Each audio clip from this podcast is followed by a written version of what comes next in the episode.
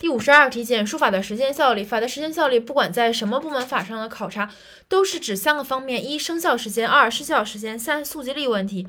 生效时间的话，主要有三种形式：一、自法的颁布之日起生效；二、由法来规定具体生效时间；三、规定法在颁布后符合一定条件是生效。再来一遍：一、自法的颁布之日起生效；二、由法来规定具体的生效时间；三、在颁布后。规定法律在颁布后符合一定的条件后生效。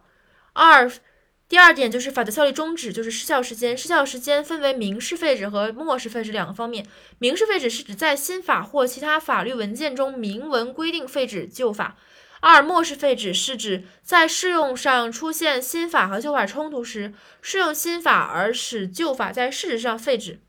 然后第三个是法的溯及力，又称法律溯及既往的效率。